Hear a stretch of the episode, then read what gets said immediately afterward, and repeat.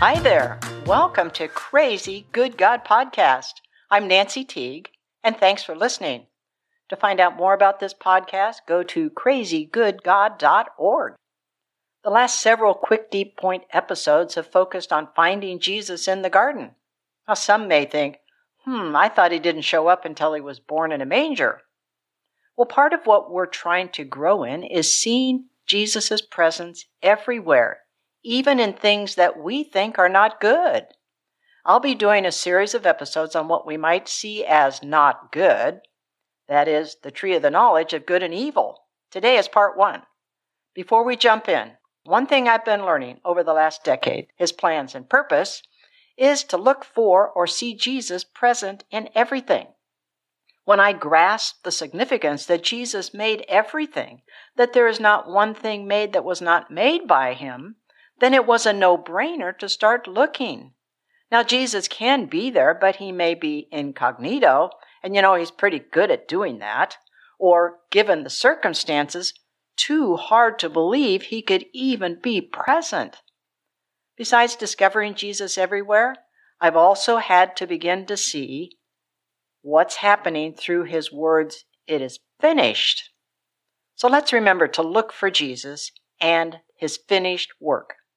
My thanks to God for Robert Farrar Capon, and I thank God for Capon's book, Genesis, the movie, a great book.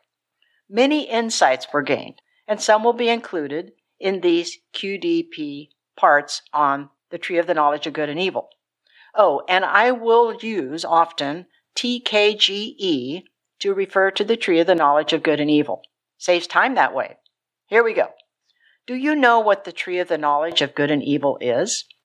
Is it the summation of all good and evil? Is it God's knowledge of all that is good and evil? Was the TKGE there to tempt Adam and Eve to see if they would disobey or follow God's orders?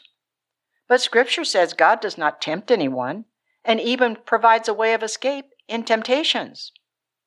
Well, some might think it's about God letting us choose. After all, we were given a will.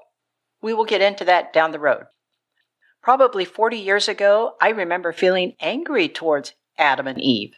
Look at what you did. Your disobedience made for misery and sorrow for all mankind. And I blamed them. In essence, I judged them. And now, looking at the TKGE and reflecting back on that anger, I realize I was partaking of the TKGE. I was clueless about the dynamics of TKGE. And we're going to explore those things. We assume, believe, that everything in the garden was for our benefit, right? God is and has nothing but good for us. God only has good thoughts for mankind. God is good, and many scriptures say that. Check out the end of the transcript that I provide for references. Let's see how God described what he had made. Genesis 1:31. Then God saw everything he had made, and indeed it was very good. Everything he made was very good. Does that mean the tree of the knowledge of good and evil is actually a good thing? Well, we're going to find out. To say, use the word knowledge, the tree of the knowledge of good and evil implies information and explanation about good and evil. It's kind of like having two columns. The first column, titled Good, lists all the good actions, thoughts, attitudes we should do and have. The second column, titled Evil, lists all the evil or bad actions, thoughts, attitudes to avoid. Now, a possible consequence of this kind of knowledge is if we determine that someone is in the evil column, then we can judge them and know where they are going. Yikes. The tree of the knowledge of good and evil can also be seen as what God knows to be good and evil. This list comes from Him. But God is good. Perhaps you've been part of where the pastor says, God is good, and the congregation says, all the time, God is good. If we believe this, then how can God know evil? God is light, and there's no darkness in him. There's no shadow or turning in him. God changes not. If all his thoughts, intentions, purposes are life giving and full of love and compassion, kindness, restoration, how can he know evil?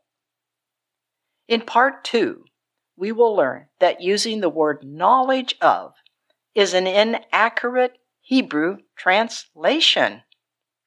Until next Wednesday, bliss to you, and never forget God is absolutely crazy about you.